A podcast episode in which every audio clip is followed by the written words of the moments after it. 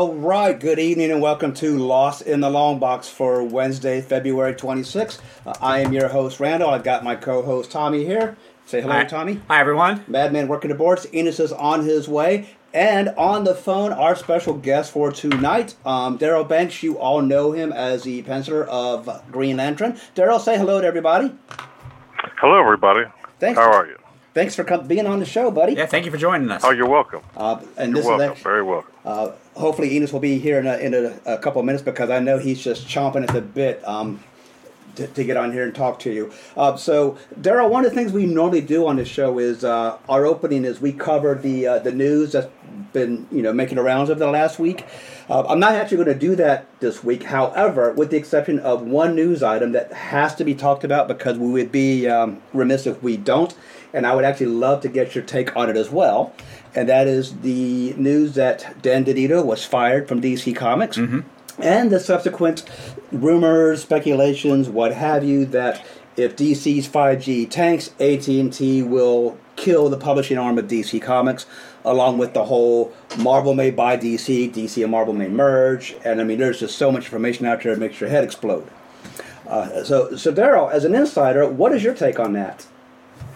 Well, regarding to the current workings of DC, I know about as much as you do, maybe a little less. My track record with them is decades old. Right. Although I'm slated to work on something with them, but it's just in the planning stages at this point. But other than that, I know what you know. Now, personally, I've never met Dan DiDio, never worked with him, never talked with him, met him or anything like that. There are people that really liked him and wish him the best, and there are those that do not. So I don't have an opinion regarding him. Like I said, don't know the man, but right. Certainly it's I hope things work out with him. I don't know exactly the circumstances on why he was terminated. The idea that something's going to happen and there may be no more DC Comics. I've been hearing that since before I was even in the industry, and I've been doing this 30 years. So there's always some kind of cataclysmic event that's going to end comics as we know it forever, and that's it. If I've heard it once, I've heard it 1,000 times. It's like they're not going anywhere. It's just something will happen to keep it going. I mean, keep in mind, there was a time Marvel Comics was bankrupt. Right. I mean, legitimately bankrupt, and look at them now. So it's just, I think they're not just from an intellectual property standpoint, but just from a business standpoint, and even from a cultural standpoint, something will always keep them going. I remember when digital comics became a thing. It was like, oh, print comics, that's going to come to an end. No one's going to buy any print comics. It's going to all be on the computer. It's all going to go away. Trust me on this one. No, now it's both. So it's not going anywhere. It's not going anywhere. Now, will it struggle? Quite possibly. I mean, that happens more often than not. But go away, I seriously doubt it. The industry kind of goes through ups and downs. So the times it always does. Yeah, it always does. And maybe it'll go through a little bit of a downturn, but it'll come back, I'm sure. And I don't see Marvel buying DC Comics. I mean, they could if they want to. I mean, Disney's got pretty much unlimited pockets, but I don't see that happening. Well, no, and also one of the other reports that I listened to is apparently, because there are fans out there who are very much in Marvel's camp or very much in DC's camp, and if one of them goes down in flames, they throw a party type of deal. So when there was rumors that if AT&T closes DC, some of the Marvel fans were like, woohoo, yeah, shut them down. And the report I was listening to, like, you don't want that, guys, because despite your feelings, Marvel's struggling too, struggling almost as bad, if not worse, than DC. And if Disney sees that AT&T is willing to shut down the publishing arm of DC and just live off of 80 years of history and do the occasional special here every couple months and license stuff out, don't think Disney won't just hop right on that train. By the way, but Oh, go ahead. By the way, guys, we do stream this on YouTube as well. So if you are listening to the podcast, jump on YouTube, because Madman is also throwing up some of Daryl's covers from his Green Lantern run, as well as his handsome profile picture, because he is such a handsome devil. And we do have a chat up there. So if you're watching the podcast and you have a question for Daryl, hit it in the chat. Madman will put it up on the screen. And then Tommy and Enos, I have voluntold you to go ahead and read those questions for us. So. Good evening, Daryl. Good evening. How are you, my friend? Thank you so much for accepting our invitation. Oh, my pleasure. My pleasure. Yes, indeed. I have been a fan of your work ever since the Emerald Twilight storyline. Your work was phenomenal, and you were definitely in the right place, in the right time for a new direction for a hero, and I think your artwork is what helped solidify Kyle Rayner. Mm-hmm. Thank you. Thank you. But you know what? We're going to talk a lot about Green Lantern. But before we go there, I want to ask Daryl about how he got started, because I noticed that your first foray was into Cyberpunk. Cyberpunk. But Cyberpunk was not the one that caught my interest. It was your stint on Justice Machine. Justice Machine, yes. You know what was great? Because that was when it was with Innovation. What I really liked about Justice Machine, and also Hero Alliance, because you also did the art for the Hero Alliance Justice Machine Identity Crisis, correct? Let's see. Let me think, because that's going back. Special. I did. Well, I remember I did like a two-page story with the main character, Victor. Right. Okay. It wasn't, I mean, it was so short, I don't even know if I could call it a story. I just remember, I can't look at it now. I remember the last time I looked at it, and I think I had to run to the bathroom and flush my eyes. It was like, oh, man, how did I get work drawing like that? So it was one of those things where you looked at it and you go, really? Who drew this? Because it sure as hell wasn't me, right? Oh, man. I mean, that was the very beginning. We're talking 30 years ago. Wow. Yeah, so... Yeah, no. With Cyberpunk, I can go back and look at that, and the things I did with shortly thereafter at Millennium Publishing, that I can look at. But Justice Machine, not so much. Well, Justice Machine maybe. Yeah. Well, see, Justice Machine actually was at the Innovation, then it went to Millennium. Right. Millennium, I can definitely look at that, because I had a lot of input on their redesign, because I love costume design. Any chance I get to design superhero costumes, you know, that's my wheelhouse. Oh, really? So I tell you what, then I will message you off the air for the City of Heroes Homecoming server. You know about that, right? You'll spend a couple hours in that. You'll spend a couple hours in that costume creator and won't even play the game. So I will send it to you afterwards. But the thing I really liked about Innovation and Millennium with Justice Machine and Hero Alliance. Those were late 80s, early 90s, so those teams were a little bit edgier when Marvel and DC weren't doing so, I don't want to say it, they weren't really taking the risk with their teams, you know, because that predates like Death of Superman and Night Quest and all of that, right? Because that was, you know, late 80s. So Correct. What was it like working on those team books, knowing that Innovation and Millennium says, you know, we're going to go a little bit... not harder, but a little more tongue-in-cheek, serious tone with this than what DC and Marvel are doing. Okay, here, 30 years ago, here was my demeanor, imagine like a toddler with eyes bigger than saucers, just taking it all in, and just being there. I didn't give much thought to anything other than, oh my god, I'm being paid for it. This is work now. You know, I don't have to go back to Marshall's. I used to work at Marshall's before getting into comics. I don't have to go back to Wendy's. Now I'm drawing full time. What do they want me to do? I hope I don't screw this up. That was all I thought of back then.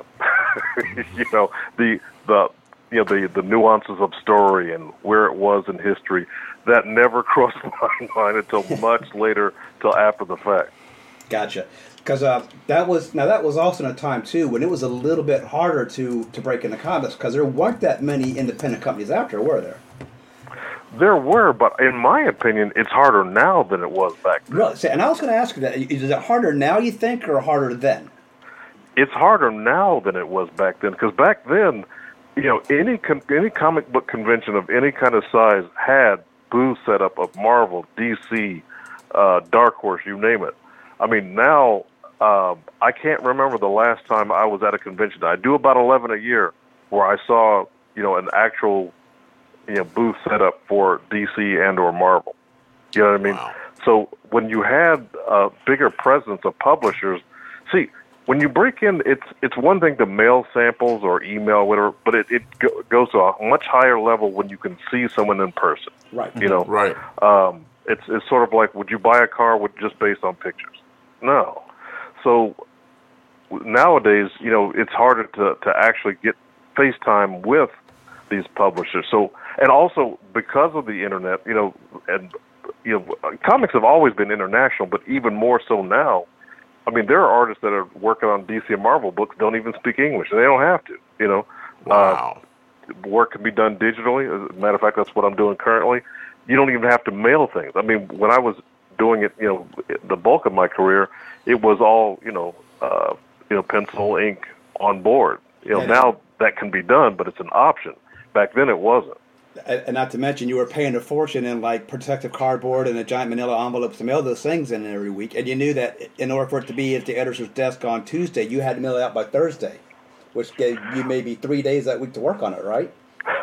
Well, fortunately, you know, regarding the shipping, I was fortunate enough to work with companies that covered all that side of it. Mm. I remember this vividly, working on Green Lantern and trying to, you know, get that last page done before I could call in to whoever shipper we were using at that particular point in time, because they used different one. And I remember there was one that cut off was 8 o'clock, and I remember, you know, 7:58, 7:59, call him. Okay. Yeah. And I could be blocking them up when they're on their way, and, you know, I'd look out the window, oh, they're here. You know, it's like, one time the driver actually said, oh, you know, you called so late, I started not to come. I said, yeah, you could have dodged this pickup, and then you'd also be heading to the unemployment line, because according to the company, I had till 8 o'clock. I just thought it was fun, like, oh, I've inconvenienced this driver. Oh, excuse me for making you do your job. But yeah, there was... See, I'm too old for that now. You bring up a really good point. You started back in the day when you were going to conventions with portfolios and going to publishers' booths and opening a portfolio and showing your artwork and pounding pavement. Now a lot of artists, and I'm sorry, those guys are lazy. They don't have to see anybody. Just mail it all in by submission. Right. So are those questions you really want to be able to do that, though. Right. Well, it's fine if I can see that you do a really nice piece of artwork and you get it to me via email, but if I meet you in person and something just seems a little off, I don't know if I actually want to be working with you. You know what I'm saying? I mean, I hate to say that. Right. Well, here's the thing. When I used to teach, I used to tell my students, because I always had students that some had, I'll just be honest, had more talent than others. But in my experience, talent isn't really the deciding factor. It's just a factor.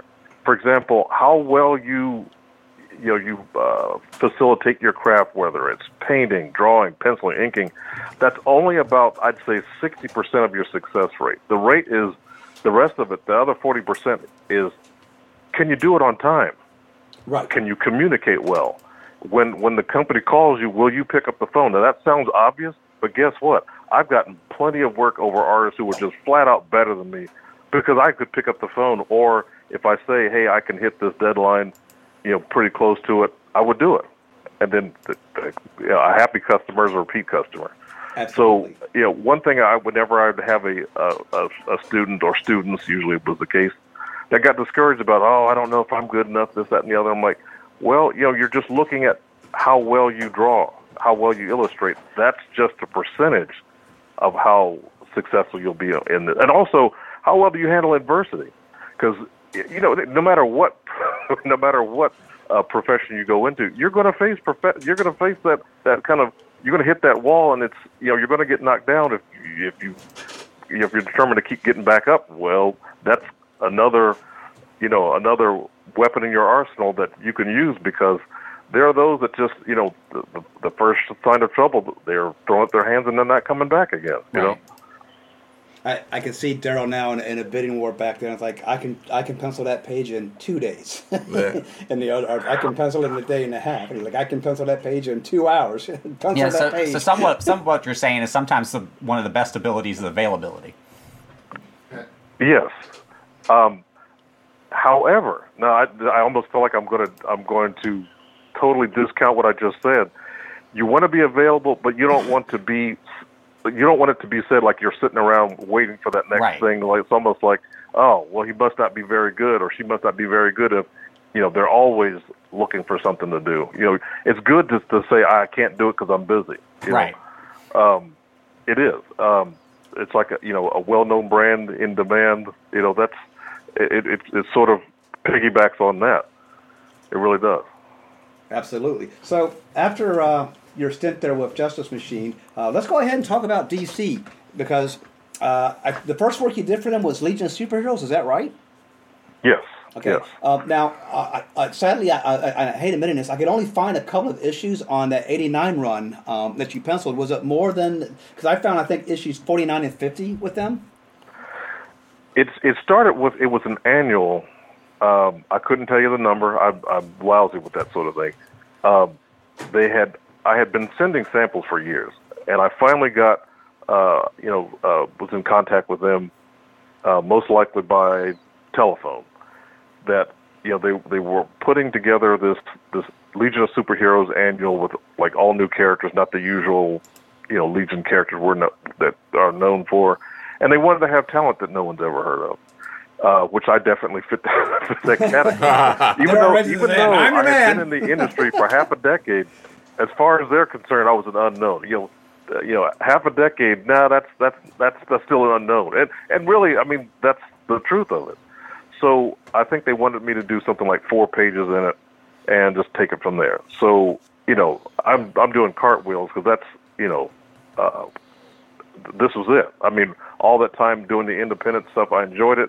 But this was, you know, this was going to get me some attention. So, you know, I knocked the pages out, and they're like, "Oh, that was faster than we thought." Now, it wasn't fast. I have back then, speed and we just the twain never met. But I was fast enough. So they said, "Do you want to do some more?" And I'm thinking, I used to scrub toilets at Marshall's. I used to sell shoes in that department. Yes, I want to do some more pencil pages for DC Comics. So, you know, they kept adding more pages, and they're like, hey, do you want to do some fill-in issues? Once again, it's like, yes, I will have extra bacon on that sandwich, you know.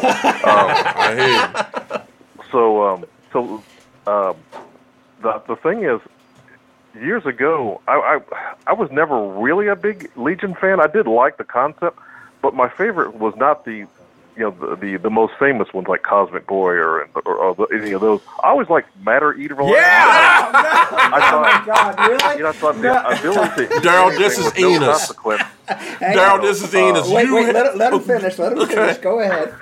It's funny. Now, see, back then, I was probably about 150 pounds soaking wet. So, you know, I was Matter-Eater-Lad. Today, not so much. But back then, I thought, yeah, that's a great power to have, and so it just so happened that that's the character I got to draw. So I loved every second of that, you know. The man. All right, so Tommy, we're going to send you to Daryl's next convention in Ohio, so you can buy a commissioned piece from Daryl of Matter-Eater-Lad. Matter-Eater-Lad. So Tommy, go ahead, sing his praises now. Matter-Eater-Lad is the man. Yes, he's my favorite. I've been talking about that ever since Legion Comics come back. I says, "Yo, come on, Brian Michael, give us the man, give us Matter-Eater-Lad back. We need him. Exactly." Daryl, this is Enos. You have just made, if you could have just seen Tommy throw his hands up, because every time we have a discussion on the Legion of Superheroes, he gets on Matter-Eater-Lad and he stays there. We don't talk about anyone else. Well, I mean, that's a great character, man. Oh, yeah. It's just, I don't know what else to, I mean, it's kind of like, why doesn't DC really make him a crossover character? I mean, just imagine how many things could get solved with just have him eat it. Right. You know? Right. I mean, as far as like real world powers go, I mean, how great would that be? I mean, you could end things like pollution just by eating it. I mean, it's crazy. I mean, okay, imagine a building has collapsed and it's on fire, and there's there's people that are trapped. Just eat it. He could just eat his way through the I mean, imagine as a first responder. I mean, there's so many things that that you could apply with his power. Even though you're like, oh, that's silly, but he wasn't part of the substitute Legion. He was part of the main team. So he, in spite of his power seeming humorous, but at least he was varsity, Right. I mean, the Legion of Superheroes get captured, just drop in Matter-Eater-Lad. I mean, he can handle things. Well, just eat their way out. I think you make a very good point, Daryl, because I always thought that Dynomutt should be a character that should be done in a serious manner, because I think that would sell. Blue Falcon, don't have Blue Falcon be so much Batman-esque, but give him a little solid ground, and don't have Dynomutt as comic relief. Have him as a valuable asset to him, and to be more than just some bionic dog, where he could basically do anything and be more of a aid than comedy relief. Well, why don't you just flip the script? Have Dynomutt actually be like a super intelligent 12th level, like Brainiac type of thing, right, and have Blue Falcon actually be an idiot. And the whole reason anything gets done is because Dynomutt keeps pulling his ass out the fire. That could work. You know what? That would work. That would work. DC did that. What was it? Where they had Johnny Quest and Mitor and all those Hanna-Barbera characters in that comic. Oh, yeah. Oh, the Future Quest. I mean, Future Quest. Yeah. I don't know. Did Blue Falcon and Dynomutt make an appearance during that? I would imagine they would have. I know they did appear in some aspect of the whole bringing in of the Hanna-Barbera characters,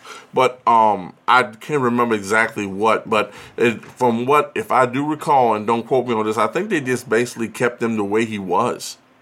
Okay. You kept him in the comedy relief type thing, but. The reason why I say that is that I don't know if you guys remember it. Back in 1999, Toonami, when Cartoon Network was really in its infancy, they had an online comic of Blue Falcon and Dynomutt, and they did it in a serious tone. That was fantastic. And that's why I was saying I would love to see that again. Yeah, I actually don't remember that. It was a cyber comic. It was during the infancy of the internet, online comics and things like that. But yes, they actually went and did a story where they made everything serious, and Dynomutt was on point. And they had Blue Falcon like this master detective, just a police inspector who wore a costume. Right. And it was fantastic. Great. All right, so let's get into the Green Lantern. Yes, indeed. Yes, sir. So, Emerald Twilight, you jump on that book, what, issue 48? Is that when that storyline starts? I do believe it is. Well, I didn't start... Well, 48 was... I did the cover for it, and 49, probably the image I'm most known for, but my interior... And my, real input didn't begin until 50. So that's what I thought. Okay. Madman, throw issue 50 cover up there, because I do love that cover. I just have this one slideshow. Okay. I can't really do it. Yeah, 49 is one of my favorite covers of all time. That's an amazing. Yeah, that's why I put 49 in there because I love that. Parallax and all, and all the rings on his. Amazing work. That's when you knew that. Oh, it's about to get real. Mm-hmm. Yeah. So, I guess my question is: when you got on Green Lantern. Were you told ahead of time, by the way, we're about to shake this character up? Or was it you thought you were going to be doing Hal Jordan and you were going to be doing Hal Jordan stories and then you're told, oh, by the way, he's going to go bad. We're going to put a new kid in there. It started really jumbled at first because I had a different writer, Gerard Jones, I believe his name was. Right. And they knew, all I knew was I wasn't going to be doing Hal Jordan, throughout, because at first I thought I was, and they were like, well, we're going to change it. And I remember thinking, well, I had it in my head that I wanted to, because growing up I was not a big Green Lantern fan. I liked the concept of the powers, but he was he had amazing artists like Gil Kane and Neil Adams, but the character himself, he was making mouse traps and boxing gloves and vacuum sweepers. So in my, I had a sketchbook. I just had things that Green Lantern should create, if I were to ever draw it, he would make things like this kind of a thing. Never, not really a goal. It was just something I just, amongst my many sketchbook topics. So when I came on the book, I just thought, okay, this is my chance to make Hal seem a little bit more credible power-wise, and that he's not just that member of the Super Friends. Right. And they're like, yeah, but we're going to change some things because, of course, being the mid-'90s, change was all there was. You look at Image Comics, the advent of Image and all that. We've got what's going on at Marvel and DC, Death of Superman and all that. Change was all we had. So, it wasn't a surprise, but it's kind of like, Now, it didn't help the fact that Green Lantern as a title was underperforming and really an eyelash from cancellation, according to my editor. Right. So anything that we did, it was to the point where the suits weren't even paying attention. That's the thing that I remember the most, is that when you think about some of the best changes that happen to a character is when the company corporately doesn't care. When they're not looking. We got. That's how we got Spider-Man. Martin Goodman did not care what happened to Amazing Fantasy. He said, "Stan, it's all you. What do you have?" And he was like, "Okay, well, I got this." Now, just think, had Amazing Fantasy been a huge hit, we wouldn't have Spider-Man to this day. Which no animated series, no movies, no nothing. Yeah. But with Green Lantern, they were willing to take some chances because the only spike in sales it got was the crossovers from Death of Superman. Right. So they brought in Jerry, and he had some ideas, story-wise, and it just wasn't really gelling. And then, long story short, here comes Ron Marz, whom I hadn't met before, but he and I just clicked. We just hit it off immediately because he's a writer, but he thinks very visually, which is not a shock considering he was close friends with Bernie Wrights and Jim Starlin and people like that. So right. He's a writer, but he thinks, what will this look like? So I thought, well, we're going to make a really good team, and we did. So along comes the idea that we're going to bring in this whole new Lantern, and the rules of even being a Green Lantern were going to change. I was kind of like, I don't know. And I remember my editor saying that these exact words, that you're going to be glad you were on the ground floor of this. Wow. How ironic is that? Yeah, because they removed his vulnerability to the color yellow. Well, they removed the entire core.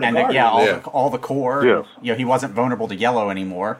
And Kyle was much more creative than Hal, as you were touching about earlier. And because Kyle was an artist, so he visually could see it in his head. Now he had a tool to create it. We also got rid of the 24-hour recharge. Right. Rule. Recharge, right, yep. Yes. All right, so I have to go down the ugly dark path here because someone has to, and I have to ask about Green Lantern 54. Are you the man who put Alexander DeWitt in the refrigerator? Yes and no. Yes and no. That was the Comics Code Authority was still very much in place then. Mm-hmm. And the way I originally drew the page was that the door was open, all the shells were smashed or removed, and she was dead. Alex, Kyle's girlfriend, she was dead, but she was intact. Well, the comic code was like, oh, we can't show that, so you've got to obscure it. Have the door, pretty close to being closed. And so everyone thought the same thing I did. Like, well, my refrigerator could not accommodate a human body, so therefore, you're imagining there's a head on one shelf and there's a foot on another shelf. It made it that much more horrific. Had they left it the way I originally illustrated it, we probably wouldn't even be talking about it 30 days after the fact. But here it is, 2020, and we are still talking about it. Well, I think the reason we're still talking about it is there was a lot of flack you guys caught by that almost immediately after, right?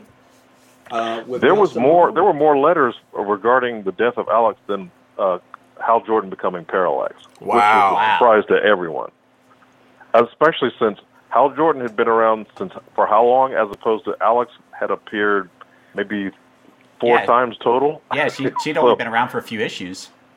Now, I got to give Ron Marz the credit for really fleshing out her character early out because, you know, it wasn't a character that anyone was familiar with, but she was a very pivotal point in Kyle Rayner becoming a superhero. Really, it boils down to this. There's a lot of parallels between Kyle Rayner and Peter Parker. I mean, there's no getting around it. Alex was Uncle Ben. I mean, the idea he's going to need a reason to take this ring that he was just randomly given. Why should he become a superhero? He had no reason to. So, you know, Kyle needed an Uncle Ben, so we couldn't make it an uncle. I mean, we thought, well, what's it going to be? And, you know, Ron was like, yeah, it's got to be a girlfriend. So she was literally created to be Uncle Ben. Yeah, I never thought about it like that, but yeah, I mean, that makes perfect sense. And henceforth, you up what is the word that I'm looking for? You upheld the adage, along with great power comes great responsibility. Without even saying it. Yeah. Right. Well, and I got to tell you, because like you, Daryl, I always liked the concept of Green Lantern, but I also agreed that he just wasn't a very exciting character. So I jumped back onto it again with the whole Emerald Twilight and the destroying of Coast City and the cyborg Superman and what have you. So I was on board and reading when you guys brought in Kyle Rayner and he took over. And I will tell you, that last panel in 54, that floored me. I was like, whoa. Did they really just do that? And Enos has it up here. He brought it in with for show and tell.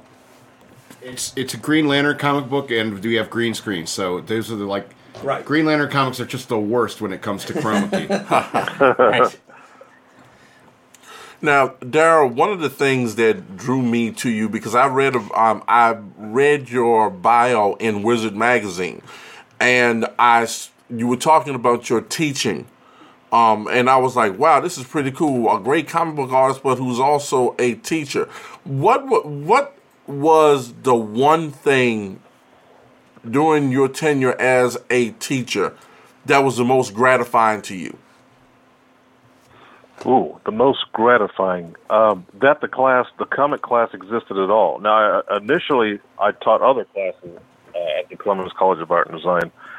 And the comic class was presented, the concept of it was presented to me by one of the only instructors that really believed in comics as a legitimate art form. His name was Ron Tardino. And he said, well, you know, I think that, you know, we should consider developing a comic class. And I thought he was kidding because the school just really wasn't that big on comics at all, especially, you know, during the time I was a student there. And I thought, well, even if I thought it was a good idea, you know, what would a class even be about? How would you do it? And he said, well, what would a person need to know if they wanted to get into comics illustration? I said, oh, there's a great number of things. He said, well, can you write that down and let's present it. And long story short, you know, I did just that. And the class was created. I was very gratified that the class existed at all. Okay. But on top of that, I've had some very talented students come through my class. Just you know, some I'll see to this day, and I'll jokingly say, "Oh, I could take credit for all your credit." I made you what you are today. Yes, you were no one until you took my class. No, fortunately, all the students that come to mind, they were very self-motivated. I just kind of steered them in a particular direction, but hard work, you know, that's got to come from them. That was all them. Okay, so now that begs a question for me. Did you have any students that when you looked at your work, you would go, damn, I wish I could draw like that? Did I have students? Right, when you looked at their art, you went, man, I wish I could draw like that. No, but I did have some very, very talented students, though. I think one that comes to mind is Joe Caroni, who does a lot of work for Lucasfilm to this day. Wow! K'Ron Grant. I don't know where to begin with him. He actually got his first comic work while he was in my class. Oh wow! Now, I would probably say I wish I could draw like him when I was at that stage of development. Yes, because I was not. I didn't get my first work until years after I graduated. Right. So I think Tommy actually has a question from the YouTube feed for you. Yeah. What was the one item that you would have drawn if you had had your way? You know, Kyle Rayner. Was there anything that they told you that any constructs that he wasn't allowed to draw, you weren't allowed to draw, or that they just said no, you couldn't do? Yes, there were things that we couldn't do, and it would surprise you.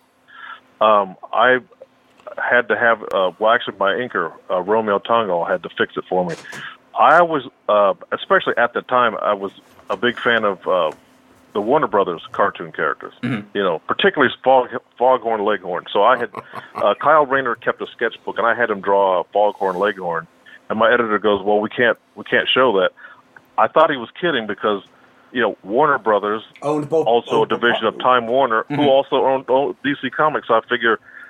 Yeah, it's not like I put, you know, a Hanna-Barbera character or something like that. So I thought he was kidding. Is that no, those brands, at least at that point in time, had to remain very separate. Oh, wow. Wow. So that was, I'm telling you, I thought he was kidding at first. Like, oh, you know, we can't have Foghorn in this panel. I'm like, yeah, no, seriously. You know, that's, they're Warner Brother characters. You know, that's the parent company. So sure, that's got to be okay. Like, no, actually, at that point in time, hopefully that's changed. But at that point in time, no, I couldn't do it. So, Romeo changed it to another character. I think he turned it to Gleek from the Super Friends, the little blue little monkey character. Okay.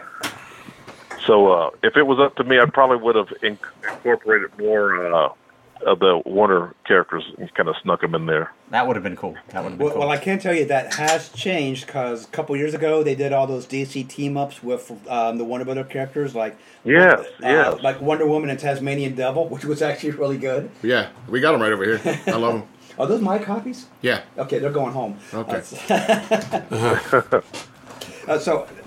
that then brings up a follow-up question. Was there a title or a character that you wanted but didn't ever get your hands on? That I wanted to appear in Green Lantern? That you wanted to either draw or work on, but you just didn't get your hands on it. That it's like, I how do I get a hold of that title? Well, so-and-so's drawing it. Well, how can I get a crack at it? Oh, it's a list. The topping list is Avengers for Marvel. Oh, wow. Yeah. That was why I got in the industry. I got in the industry with the thought in mind, one day I'll be drawing Earth's Mightiest Heroes. That was the goal. And I remember there was a time where I was doing Justice League. And it was, you know, I was doing fill-ins for quite a while, and I got the call from the you know, Marvel Avengers editor. And I told him, you know, I'd love to do it, but I'm busy right now. But, you know, maybe once this stint is up, you know, we could work something out. And the fallout never happened. It was kind of like, no. Now, of course, you know, keep in mind, I haven't retired yet, so it's not like it can't happen.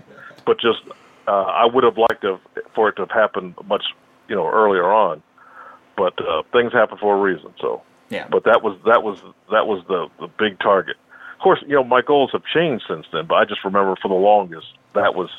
I had great sorrow over having to tell them, no, I can't do it. Oh, wow. But it was the thought was this.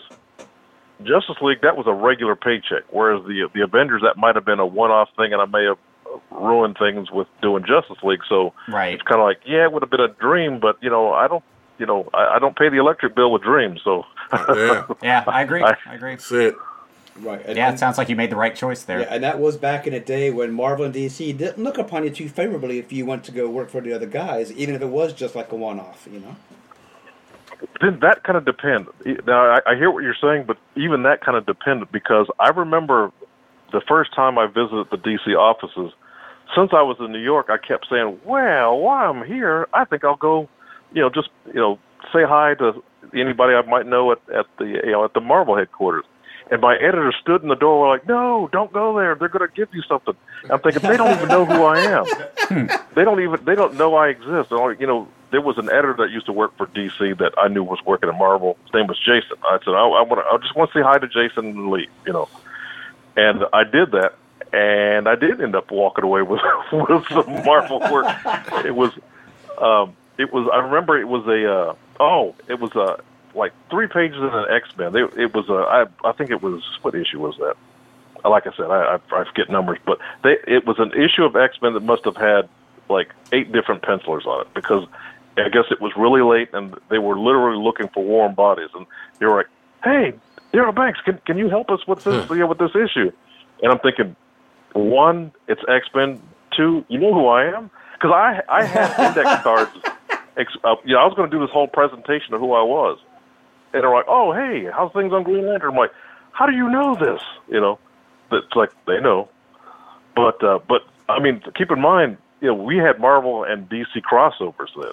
You know, I would have loved. You know, it would be great if that kind of era could come back again. But I think things are so corporate and so intellectual property focused that I don't know how possible that is. But you know, who knows?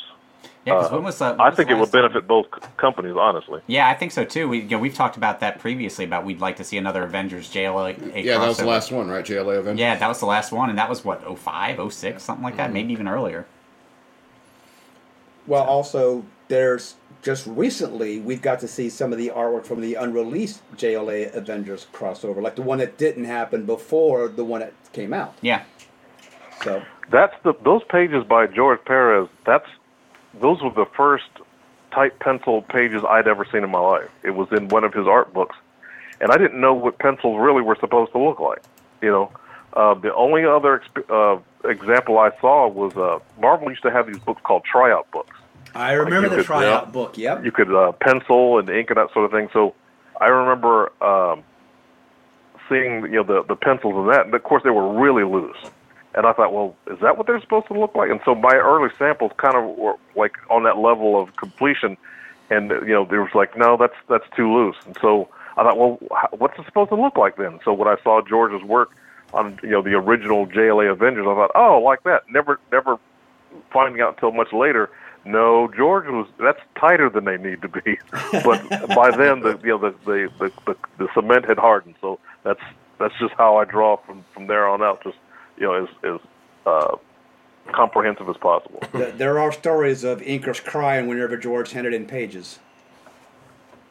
Until they got the originals back and could sell them for a considerable sum. Tommy, got any more questions on the feed there? No, we just had that one from earlier from Mark. Okay. Enos, you got something? I know you do. Yeah. Daryl, what is, Randy hates this, but one of my favorite issues during your run on Green Lantern was you exposed that you were a fan of another medium, and that was pro wrestling. Yeah. And you and you did the, how you had Kyle turn himself into a... like an Ultimate Warrior type. That and that was because it was different, because you got the feeling, okay, yeah, this is the Ultimate Warrior, but it was completely Kyle, it was him. If you had the opportunity to, would you work on a wrestling orientated comic? Because a lot of people don't want to own up to this, but comics and wrestling kind of go hand in hand because of the characters and the storylines that we see every week. Now we all know, you and I both know, because you and I are both old schoolers. We love the old schoolers, because a lot of the stuff that's out right now is not that great, nothing compared to what it was yesterday. If there was a wrestling oriented book you could work on, what would it be, or what pro wrestler would you turn into a comic? See, that's the thing. I don't know if I would do directly a wrestling comic. I like putting wrestling into things. Right. It all started so innocently. There was a splash page on Legion of Superheroes, and there was a crowd scene on an alien planet. And I put Big Van Vader, who was a popular wrestler from back in the day, in a crowd scene. Right. And I thought, it's not like it's Andre the Giant or Hulk Hogan or Randy Savage. Yeah. I chose someone I figured no one's going to know who that is. Well, my associate editor calls me and goes, yeah, we know who that is. You got to remember, we're just down the street. Yeah. We're there. So, yeah, we know who Big Van Vader is. So I thought, am I in trouble? Like, no, we love wrestling. So from there, I ended up putting more like, not so much wrestlers, but just more like moves and poses, that sort of thing, whenever I could. I did a splash page in one Legion of it was Ultra. What was his name? Ultra Boy and the Persuader in like a wrestling fight. He had put the abdominal stretch submission hold on him. Oh wow, that's a blast from the past. I did a Lobo pinup for them with it was like Lobo versus some alien lizard, and he had him against the turnbuckle like he was going to hit him with that big hook of his. Right. And they loved it. They said, "Yeah, keep it coming." So I thought, you know, here fast forward to Green Lantern 50 with the death of Sinestro. And, you know, fighting Hal Jordan, you know, Hal, if you remember, he DDTs him. Yes, he did. That's right. And kills him with a sleeper hold. Right. And now, when I drew that, I thought, they're not going to keep all those wrestling moves. Nope. Kept every single one of them. Wow. Right. Wow. The editors don't know wrestling, I guess. Right. Yeah. No, that's the whole thing. They all knew it. Oh, wow. They knew what it was. They were fine with it. That's great. I would have liked to have seen, I don't know, I'm dating myself here, but one of my favorites growing up, he was almost like a real superhero, was Mil Mascaras. Okay. And I had come up with a concept where he would team up with other luchadors. And like the old movies. Yes. And whoever would put on their mask would gain powers, kind of like combine pro wrestling with the Captain Universe concept, where they would obtain special powers and what have you. It was kind of undeveloped, but I always he was one of my favorites growing up, and I have some of his, I have some of the movies, and I have some of his matches from the IWA. And I've always wanted to see him make that transition in the comics because he was such a larger-than-life character, and I think that would have really caught on. Well, you know, comics and wrestling, they go hand in hand. If you follow me on social media, you probably saw that picture of me and Ricky the Dragon. Yeah, exactly. Steamboat, you know, it's just really.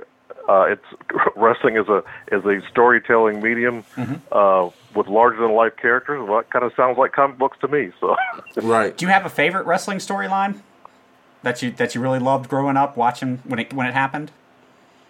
Not one. I have many, but I'd say in my top five. You know, speaking of Ricky Steamboat, his feud with Ric Flair. Oh, yes. That's great.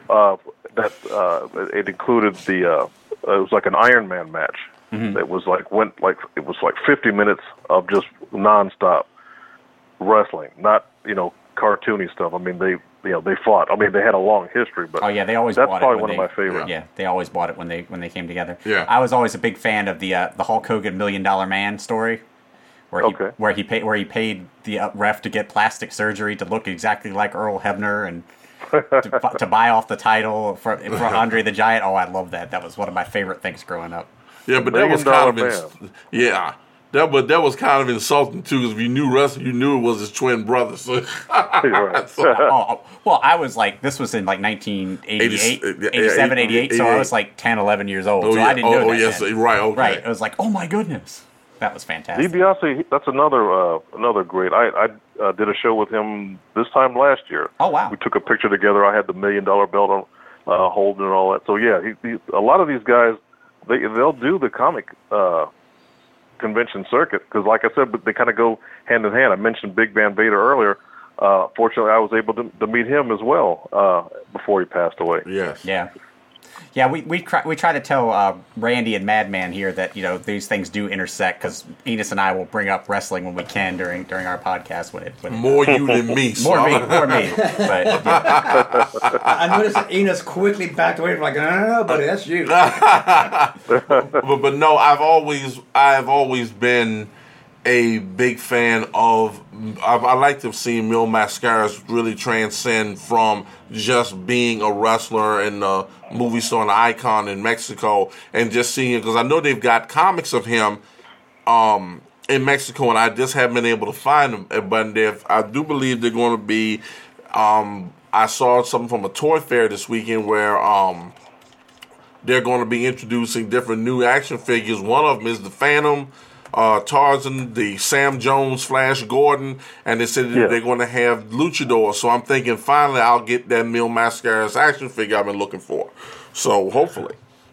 It sounds like, you kind of would like to see Mil's, follow in the footsteps of the great El Santo. Oh, yeah. Who had everything from toys to movies and TV shows and everything. Oh, yeah. I would love that, because I used to really watch, because he was the closest thing to a real-life superhero that, you know, other than the comics and the cartoons I had, because I used to just watch him just to see him with his colorful costumes, his mask and everything. Mm-hmm. And I was like, you know, that'd be great to see him as a comic book character. So I want to and also look at the influence he had on the sport. Yes. To this day. Internationally. With the Rey Mysterios and those guys. And he's one of the best known names internationally out there, you know. Mm-hmm. Hall of Famer. Yeah, definitely. Absolutely. Well, and well deserved. So I want to get back to a couple of Daryl's creations, like particularly Parallax. Ah, yes. Okay. Did you know when you created that character just how badass he was going to end up being? I mean, that is a lot of people's most favorite hated villain. Well, here's the thing. When Ron and I were drawing, we're doing the character, we never thought of him as a straight-up villain. We thought of him more of a, it's kind of an anti-hero. It's more like, I always thought of the movie Falling Down with Michael Douglas. Yeah. Where, his character was not evil. It was more like he had just been pushed too far and just kind of snapped. With Parallax, the irony is, originally he was supposed to be called the Protector, because DC already owned the copyright to that name and it had been used before and all that. And I thought it just does not make sense considering what we're doing with the character. So I wanted to stick with the letter P. I said, there's something about Parallax that it deals with a change in point of view. When I thought, if nothing else, he certainly had that. So I had to campaign them to change the name from Protector to Parallax. And they did not want to do it. They were like, no, we own this copyright and that's that. So I remember writing like a paragraph of why I thought that should be his name, and I went to something similar with Kyle Rayner's symbol, because at one point they wanted a radical departure with his costume, but they wanted to keep the classic symbol. I thought, we've come this far, let's give him his own symbol as well. We want to keep the classic symbol. So I kept every chance I got, I would do the drawing of it with the symbol that I wanted him to have. And I said, keep in mind, since Kyle won't speak the oath like Hal and previous Lanterns did, I want to imply the oath in his symbol. That's why it's split in half like that. Brightest day, blackest night, like the circle inside, like a sun and a moon, And they thought about it, like, it does kind of make sense. So, the way to get them to do things is make it seem like it was their idea. Yeah. And I'm looking at the issue of the cover of number 51, and as long as I've had this, I never made that connection until now. Connection? Never made that connection. I just thought it looked pretty. I thought it was cool.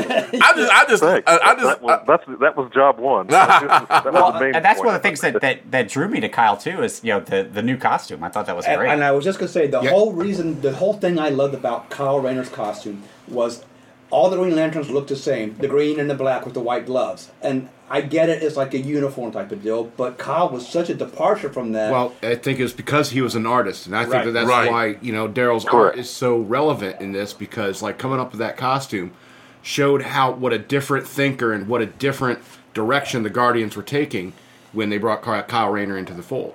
Absolutely. So I think that helped. Yeah. There was controversy with the mask, I think, even to this day. I don't know how many are aware. The inspiration behind his mask was actually based on a Marvel character.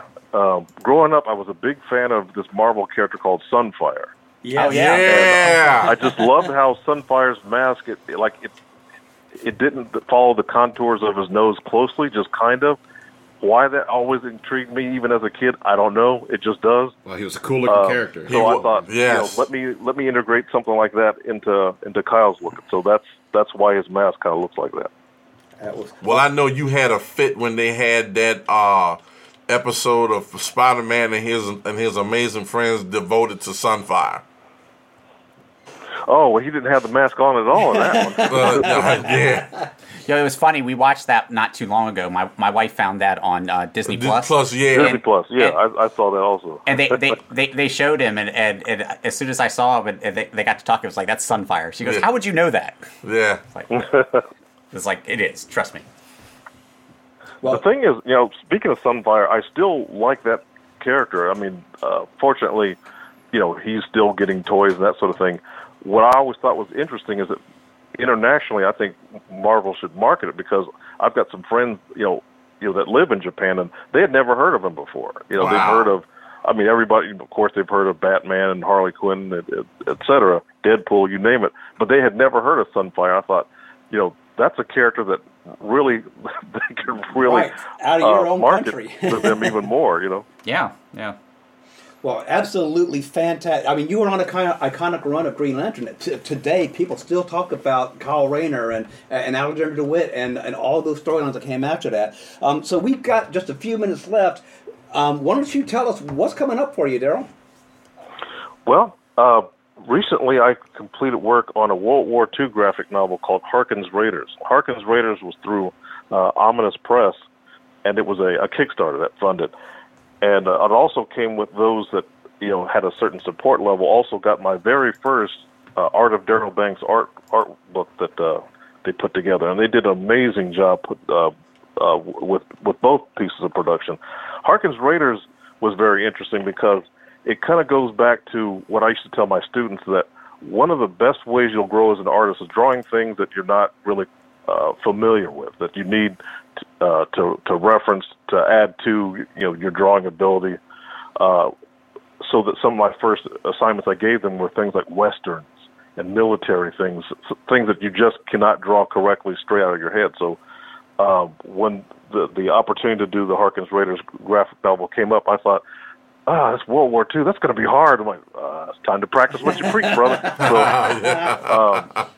So yeah, that was the band getting back together again. You know, it was written by Ron Marz, so you had essentially the Green Lantern duo doing something that's, you know, a lot different.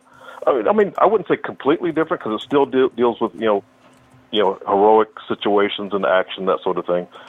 But as far as currently, once again, Ron and I are going to be participating in the 80th.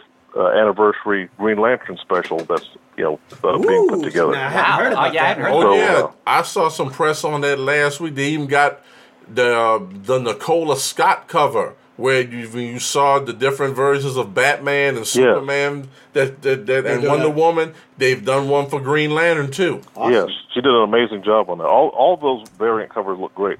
I kind of wish I would got a chance to do one, but I thought, well, okay, at least I'm a part of it, but kind of would like to get a whole cover in there too. But have you got a release date on that, Daryl?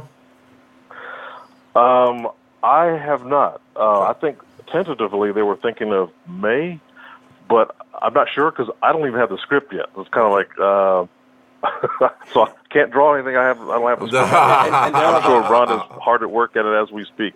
He's probably tweaking a few things here and there, knowing him. So Daryl's like, "Don't send me this thing a week ahead of time. You know, tell me it's due like on Tuesday." I would love to see you. There was one that you did where you did Alan Scott, but when he was Sentinel, that was that was freaking awesome. Yep. So Harkins Raiders, the Art of Daryl Banks book. Now, what's the website they can go to and get those from, Daryl? You can go to www.ominouspress.com. Awesome. In fact, I'm probably going to go there myself. Still available. Go there after the show myself. Green Lantern 80th anniversary special coming up. Got any other projects, things coming up you can tease us about? Let our listeners know that it's going to be hitting out there. Well, as far as publishing, that's pretty much it. Now, the bulk of my work, I do commercial illustration, concept design, that sort of thing. For example, at the moment, even as we speak, I'm doing characters for PhilsingerGames.com. I do their character design for their card sets, for their gaming modules, that sort of thing. I've been doing that with them since 2004, something like that. So I keep busy, especially on the commercial side. But, you know, whenever a good opportunity to do something comics-related, which is very near and dear to my heart, you know, I jump at the chance when I'm able to. Absolutely. So if our listeners want to go to any of your websites, contact you, what's some addresses they can hit you at? I'm on Facebook. I'm on, but I think I spend the most time on Instagram as GL Prime. Gotcha. Okay. And I'm on Twitter. Awesome. Well, Daryl, we want to thank you very much for coming on the show. It was an absolute treat. I love talking to you. Yeah, it was a great time. Thank you. Thank you. I enjoyed it. Listeners, I do want to remind everybody out there, we do have our own Facebook page. We also have lostandlongbox@gmail.com. Please drop us a line. Let us know what you thought about tonight's show, anything you'd like to hear. We also do have patreon.com/lostandlongbox. Throw us a couple of bucks. We would like it. And then we have our three Facebook groups that Enos manages, Batman, Yesterday, Today, and Forever. The realm of superheroes, comics, and pop culture, and gather together the greatest superhero teams. And don't forget, Madman's got his companion show, Shock Monkey Radio, every Tuesday from 6 to 7. Once again, everybody, please, thank you very much, Daryl Banks. Y'all have a nice evening, and thank you for listening. Have a good night, everyone. Good night. Thanks again. Good night. Thank you very much. Thank you. Thank you, Daryl.